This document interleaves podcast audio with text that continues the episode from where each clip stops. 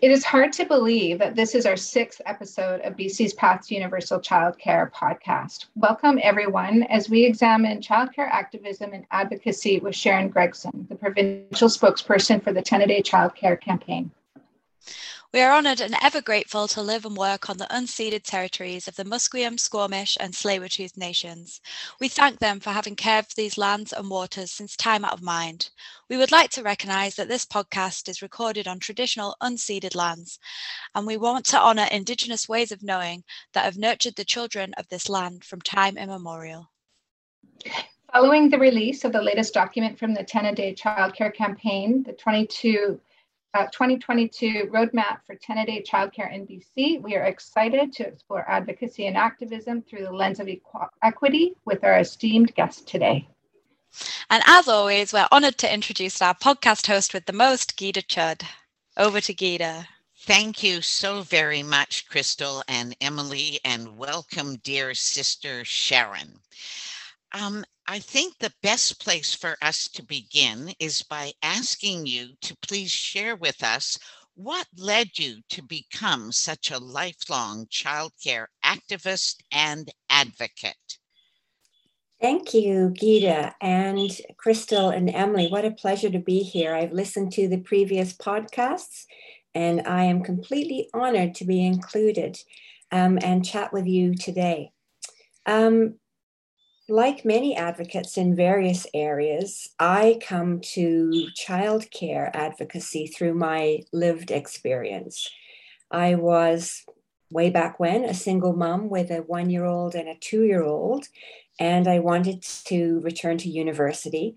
And I was completely shocked as a then 22 year old, perhaps, to discover that childcare was neither available to me nor affordable.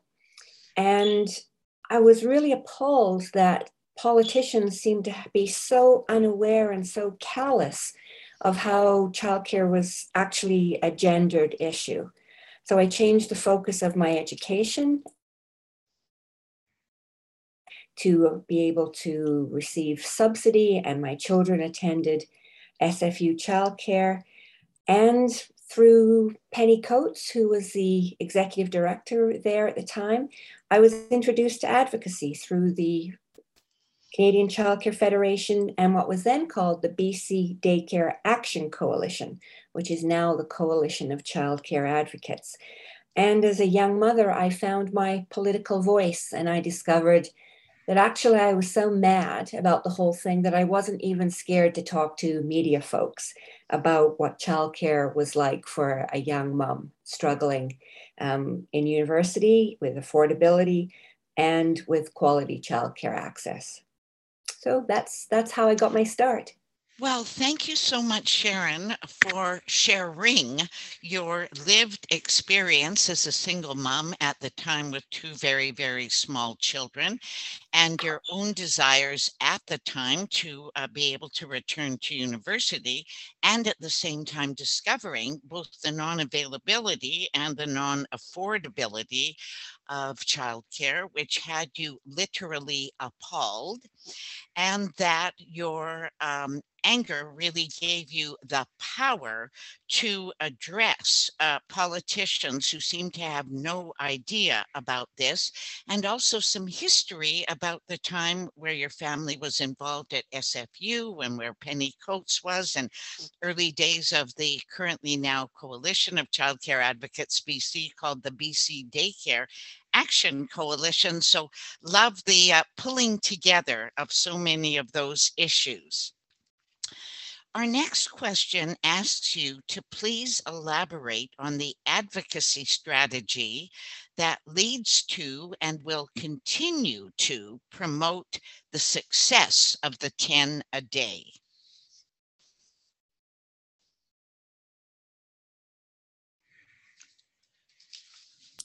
Great question, Gyda, and a question that people across the country are asking um, when they look to BC's success with the 10 a day plan and our government's commitment to implement the 10 a day plan. So, this comes from a partnership between the Early Childhood Educators of BC and the Coalition of Childcare Advocates, who came together in 2010 because there wasn't enough progress being made on building a quality, affordable childcare system. And we put together a plan that still remains true on how to get from where we are to where we need to be. And right from 2010, when we first started talking about this plan, um, people have been ready for a solution to the childcare chaos, and that still exists today. People want a 10 a day solution. So, as we build on what exists and we welcome in current providers, we knew right from the start when we launched our plan that we would be working with our allies, people who were also committed to the vision of a quality, affordable childcare system. And we built relationships. Um, and as those, those relationships and those allies listened to our plan, a plan that was and is concrete, doable, is costed, is credible, um, we built a movement the beginnings of a movement that still continues to grow today. And when politicians see that people want a solution to the child care crisis and that people are ready to vote for 10 a day, then it's clear that they're prepared to act. And so, with overwhelming evidence about the benefits of 10 a day childcare, evidence of overwhelming support across the province for 10 a day childcare, and our continued, what we call positive pressure on politicians, um, not only have we seen progress, but we continue to push for more progress. Just love, uh, Sharon, the uh, use of the words positive progress and concrete, credible, and doable action steps that can lead us and i know bc has been really seen as uh, you know the first and founding of um, the government's commitment both provincially and federally.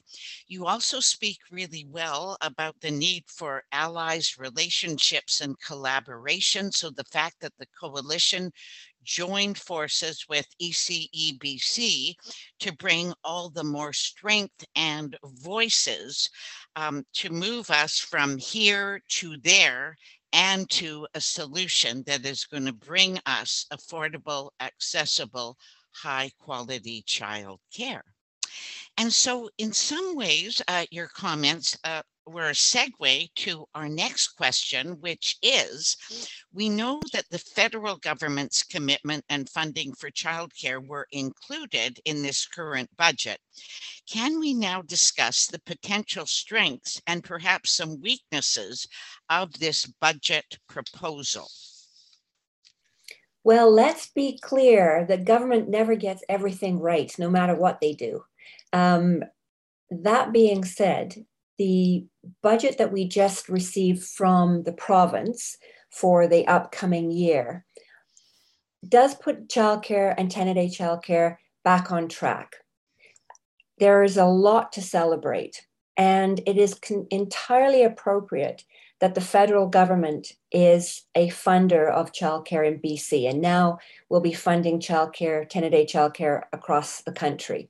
Um, the federal government benefits when British Columbians go to work and pay taxes and buy things and pay taxes. And so it's quite um, appropriate that they should be at the table as BC builds a childcare system.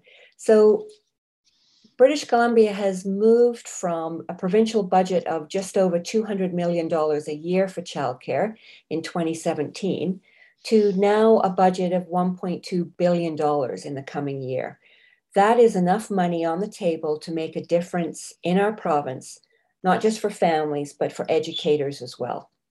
And as we look to the next few years, with that increasing federal support, um, there's more that we can expect will happen. So we know that by December of this year, the average fees for families in full day programs for children before they start school will be $20 a day. That's going to be the average. We know that by the end of this year, there will be 12,500 10 a day spaces, meaning families don't have to apply for a subsidy and they just know that their fees will be a maximum of 10 a day, as they should be. So, those are concrete things that are happening for families by the end of this year. we know that the $4 an hour wage enhancement is being distributed more broadly to include educators who work in supported child development programs um, or, or um, for agencies and educators who are also working in administrative positions. So lots to celebrate there.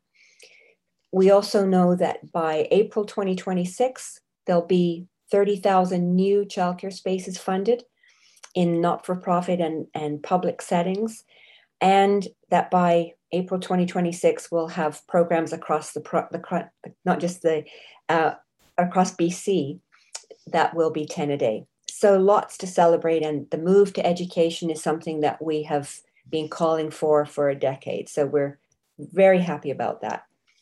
But as I said, nothing's perfect, of course. And what we're expecting and what the bilateral agreement with the federal government calls for is the development of a wage grid, a provincial competitive wage grid for educators. So, not just wage enhancements, but actually a wage grid, a competitive wage grid.